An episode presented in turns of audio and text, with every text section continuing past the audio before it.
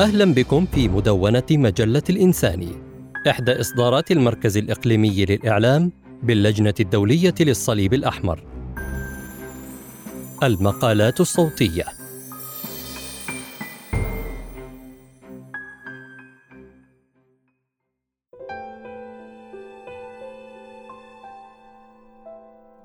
من تمجيد المنتصر إلى رصد المعاناة الذاكرة الفنية شاهدة على التحول. دينا أبو الفتوح فنانة وباحثة مصرية.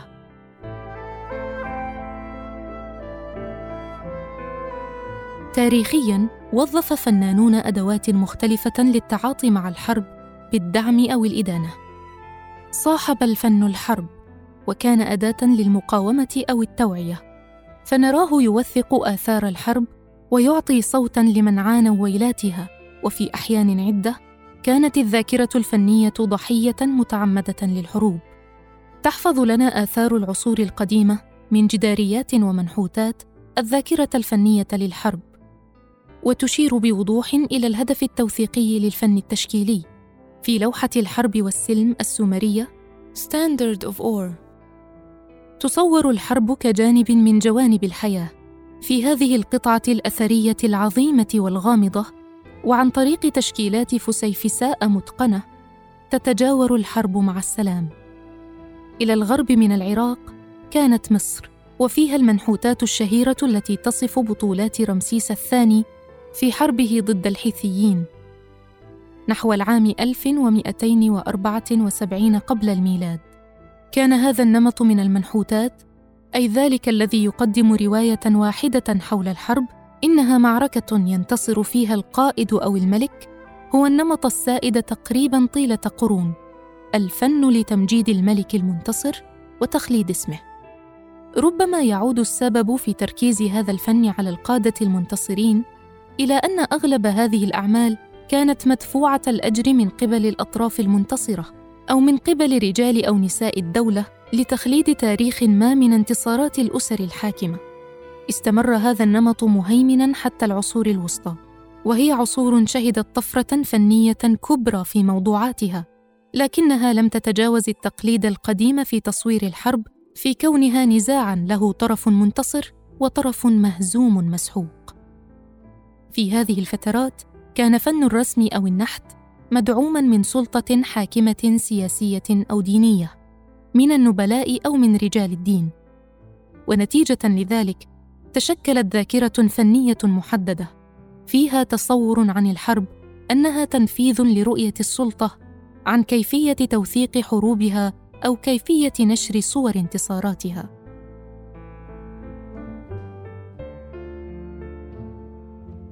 بروباغاندا حربية. أغلب الفن البصري المتخذ من الحرب موضوعا له آنذاك كان معنيا إما بتصوير بطولي للقادة أو الملوك في مقابل تصوير ضعف وخسة الأعداء وكانت لذلك وظيفة مباشرة في بعض الأحيان في دعم قادة هذه الحروب وإقناع العامة بالانضمام إلى صفوف القوات الشجاعة المقاتلة. فنجد الفنان الإسباني دييغو فيلاسكيز يختار لحظة استسلام الجيش الهولندي وتسليم مفتاح مدينة بريدا موضوعا للوحته التي تحمل نفس الاسم استسلام بريدا La rendición de Breda كوسيلة لإظهار هشاشة الجيش الهولندي واضطرابه وانسحاقه أمام الجيش الإسباني. هنا كان الفن يلعب دورا أقرب إلى البروباغندا الحربية. فمع انعدام وسائل توثيق الحدث كما في العصور التالية كدور الصحافة والفوتوغرافيا في رصد أبعاد أخرى للحروب غير فكرة المنتصر والمهزوم كان الاعتماد الأساسي عن معرفة أخبار الحروب من القصص المروية واللوحات مرسومة أو منحوتة. ولذلك كان ينفق الحكام على الفن لاستخدامه كأداة لتوثيق تاريخهم أو لنشر صورة مرغوبة عن الحرب لدى البسطاء. لن تجد معبرا أفضل عن هذا التوجه أكثر من اللوحات التي صورت الحملات الصليبية. كانت لديها مهمة وهي العمل على ربط الصورة الذهنية لدى العامة بين الحرب والدين في مزج يجعلها حروبا مقدسة تدعمها الملائكة هل هناك رسالة أكثر وضوحا من رسمة رافائيل هدية الملاك للجندي الصليبي Angel's Gift to Crusader على جدار الفاتيكان لملاك يكافئ أحد الجنود بالمجوهرات في إشارة لمباركة الحروب وأيضاً لتحفيز الجنود لما قد يتلقونه من ثروة. رؤى متصارعة. انتهت العصور الوسطى واستقبلت أوروبا عصراً جديداً عصر العلم والاكتشافات والمفاهيم الفلسفية حول مركزية الإنسان في الكون. ولكن تاثرا بمبادئ الثورة الفرنسية بدأ في الظهور مع بدايات القرن التاسع عشر بعض الفنانين الراغبين في تسليط الضوء على الجنود المحاربين. كأعمال الفرنسي هوراس فيرنا أو الإنجليزية إليزابيث تومسون أو ليدي باتلر صاحبة لوحة الفوج الثامن والعشرون في كواتر براس. The 28th Regiment at Quatre Bras. وهي عبارة عن لوحة زيتية على قماش من عام 1875 وفيها يصطف الجنود بمنتصف اللوحة في إشارة لا تخطئها عين لأهمية جموع الجنود وليس القادة. كانت هذه رؤى تحاول مزاحمة التقليد التاريخي في أن الفن يخدم الطرف المنتصر في الحرب.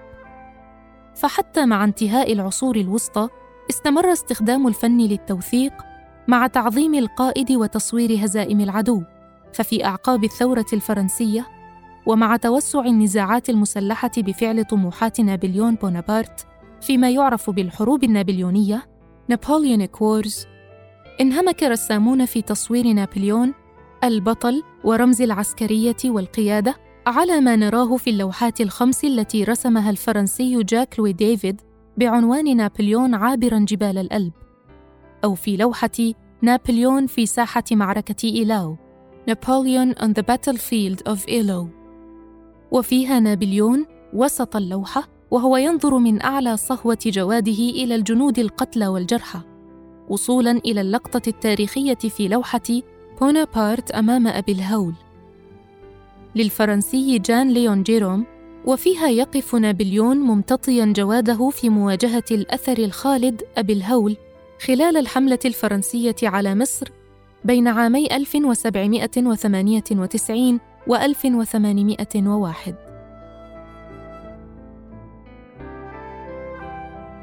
الإنسانية تدخل على الخط. خلال القرن التاسع عشر بدأت الذاكرة الفنية تتغير شيئا فشيئا. تغيرت الظروف العامة في القارة الأوروبية ومعها تغيرت أبعاد العلاقة بين الفن والسلطة. من رحم هذه الصراعات ولدت مساحات ظهر من خلالها فنانون مستقلون عن السلطة. ومعها ظهرت أنواع من الفن التشكيلي معنية بموضوعات أوسع من طلبات ورغبات الطبقات الأرستقراطية.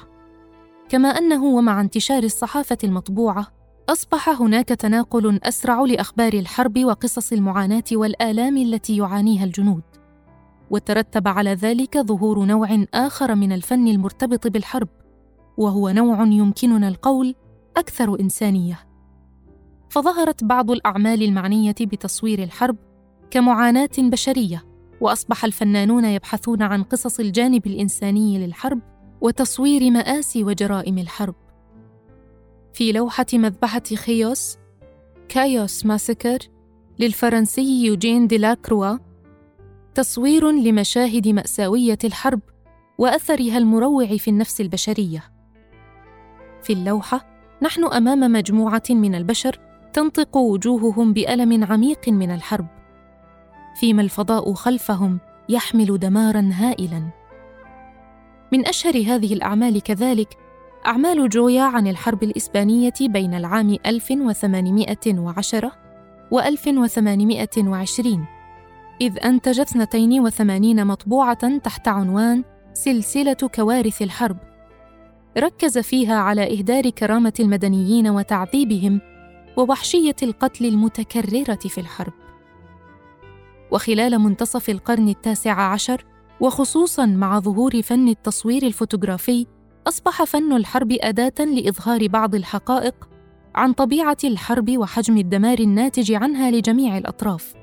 فكان فن التصوير الفوتوغرافي هو بديل عن الرسم في توثيق المعارك والأسلحة. كانت البداية مع لقطات فوتوغرافية لجنود في أوضاع الثبات ومواقع التمركز، نظراً لصعوبة التقاط صور في أثناء الحركة. من أشهر هذه الأعمال الفوتوغرافية لقطات الجراح الأسكتلندي جون ماكوش للحرب الأنجلو سيخية الثانية بالهند، إذ إنه وثق لنا صور القادة والجنود والأسلحة المستخدمة وطبيعة أماكن الصراع قبل وبعد الاشتباكات. ومع دخول القرن العشرين وتطور الفوتوغرافيا وصغر حجم الكاميرات أصبح من الممكن التقاط الصور أثناء الاشتباكات وتوثيق جميع جوانب الحرب. ولما كان للفوتوغرافيا مجال أوسع للطبع والنشر أصبحت صور الحروب الواقعية أكثر انتشارا وأكثر وقعا في نفوس العامة مع وضوح بشاعة حقيقة الحروب ومدى وحشيتها. ويمكن القول إنه مع اشتداد ضراوة الحروب بدخول الأسلحة الحديثة والزيادة المهولة في أعداد الجنود أصبح من الصعب على الكثير من الفنانين تمجيد المعارك والقادة في فنهم. وأصبح التحول نحو قصص معاناة الأفراد والجنود هو الاختيار الأكثر إنسانية. فأثناء الحرب العالمية الأولى أرسلت الحكومة البريطانية بشكل رسمي بعض الفنانين لجبهاتها المحاربة لتصوير الحرب والكتابة عنها للتوثيق. وأيضا لإنتاج مواد مصورة يمكن استخدامها للبروباغندا الحربية داخل أراضيها. وكان ذلك هو بداية استخدام مصطلح الفن الحربي بشكل رسمي. ولكن على خلاف المتوقع كان على أغلب الفنانين الذين كان عليهم الوجود على أكثر جبهات أشد الحروب وحشية وضراوة في التاريخ الحديث والمشاركة في المعاناة التي تقع على الجنود. فأصبح أغلب ما ينتجون من فن هو توثيق لتجاربهم الشخصية.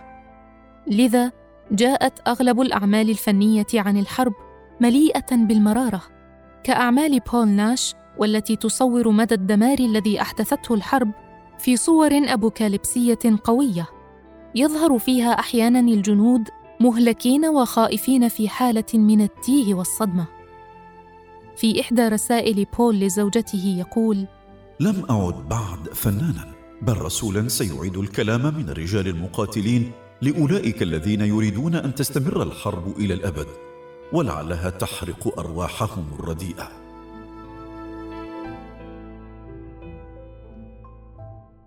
الذاكرة الفنية معارضة. لم يكن تحرر الفن من السلطة السياسية تحولا كاملا للفنون المستقلة. فظل هناك اهتمام كبير بالفنون البصرية كأداة للبروباغندا ولكن وجود الفن المستقل سمح بوجود فن معارض للحرب أيضا. فعلى سبيل المثال استخدم الحزب الشيوعي السوفيتي العديد من الفنانين في نشر الأيديولوجية الجديدة للحزب الحاكم بعد الثورة البولشفية. فظهرت مدرسة من الواقعية الاشتراكية في الفنون البصرية. التي سيستمر الحزب في دفعها كجزء من الحرب الثقافية أثناء فترة الحرب الباردة مقابل مدارس الفن التجريدي الأمريكية. كما استخدمت ألمانيا النازية أيضا فنون التصميم والرسم في نشر بوسترات داعمة للحرب أو في استقطاب الجنود. وعلى المنوال نفسه سارت دول عدة في مثل هذا التحشيد كالولايات المتحدة الأمريكية. ولكن على الجانب الآخر ولما كان للحربين العالميتين أثر كبير من الدمار والإحباط خرج من رحم هذه التجارب القاسية نوع جديد للفن الحربي وهو فن نشط ضد الحرب. فخرج الفن عن قالبه التأملي المحايد لتكون له وظيفة مباشرة في التأثير على صانع القرار ومواجهة قرارات الحرب. فكان من أشهر الفترات في اشتباك الفن في العمل السياسي ضد الحرب هي حركة فن المظاهرات أو الفن كنشاط سياسي المصاحبة للمظاهرات ضد الحرب الفيتنامية في الولايات المتحدة حيث تخطى الفن وظيفة التوثيق للحرب. وإنما أصبح أداة لنشر الوعي أو الضغط ضد الحرب.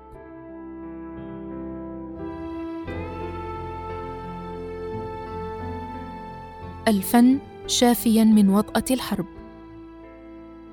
من الأشكال الأخرى المعاصرة المشكلة لعلاقة الفن المعاصر بالحرب التي تحتفظ بها الذاكرة استخدام الفن كأداة لعلاج اضطراب ما بعد الصدمة الناتج عن التعرض للعنف.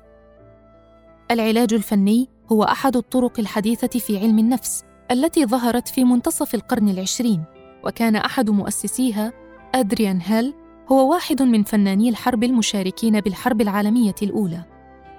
تم إرسال أدريان بواسطة المتحف الحربي الملكي لتوثيق الحرب على الجبهة الغربية بفرنسا وبلجيكا.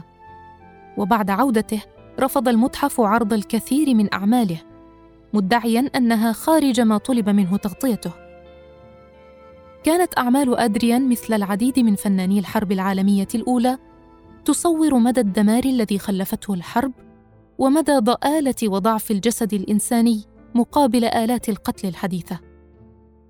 بعد عودته من الحرب وفي أثناء وجوده بأحد المستشفيات للعلاج من الربو، كان أدريان يستخدم الرسم كطريقة لتحسين حالته النفسية، ولاحظ أن لذلك تأثيرا في حالته الجسدية أيضا. في نفس الوقت طلب منه الاشتراك ببرنامج جديد لتعليم الجنود العائدين من الحرب الرسم كأداة للتهدئة وتقبل العلاج. من خلال هذا البرنامج قابل أدريان إدوارد أدمسون واشتركا معا في تأسيس فرع لعلم النفس قائم على العلاج من خلال الفن والذي أصبح اليوم من المجالات المنتشرة في علم النفس العلاجي والمعترف بها عالميا في علاج اضطراب ما بعد الصدمة. أما من أكثر مدارس الفنون البصرية المرتبطة بالحرب الموجودة الآن فنجد ما يمكن أن يطلق عليه فن ما بعد الحرب. ظهر هذا النوع من منتصف القرن العشرين ويتشكل من محاولات الفنانين من أماكن النزاع في التصالح مع تاريخ الحرب. يمكن فهم ذلك من خلال أعمال الفنانين اللبنانيين بعد الحرب الأهلية في محاولة للالتئام والبحث عن علاقة المكان بتاريخ العنف والدمار. فنجد في أعمال وليد رعد المسماة مجموعة الأطلس مزجا بين الواقع والخيال في مشروع متخيل لتوثيق الحرب. يستطيع الفنان من خلاله التعامل مع تشوه الذكريات وعلاقتها بالذاكرة الجمعية للبنانيين بعد الحرب. لم يكن لظهور أي من هذه المدارس الفنية لحظة تاريخية محددة تعيها الذاكرة إنما تداخلت الأفكار والاتجاهات لتدفع بعضها بعضا لإنتاج أفكار ورؤى تعبر عن صراع الإنسانية وذاكرتها في الفهم والتعبير عن الحرب. كما لم تظهر هذه الاتجاهات الفنية في تاريخ محدد فهي لم تنتهي ابدا وتظل جميع هذه المدارس والاتجاهات حاضرة في الإنتاج الفني الحالي جنبا إلى جنب.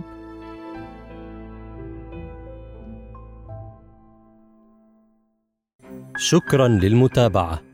للاستماع إلى مزيد من المقالات زوروا الموقع الإلكتروني لمجلة الانساني blogs.icrc.org الإنساني استمعتم إلى هذا المقال بصوت إسراء جلبط محمد محمود.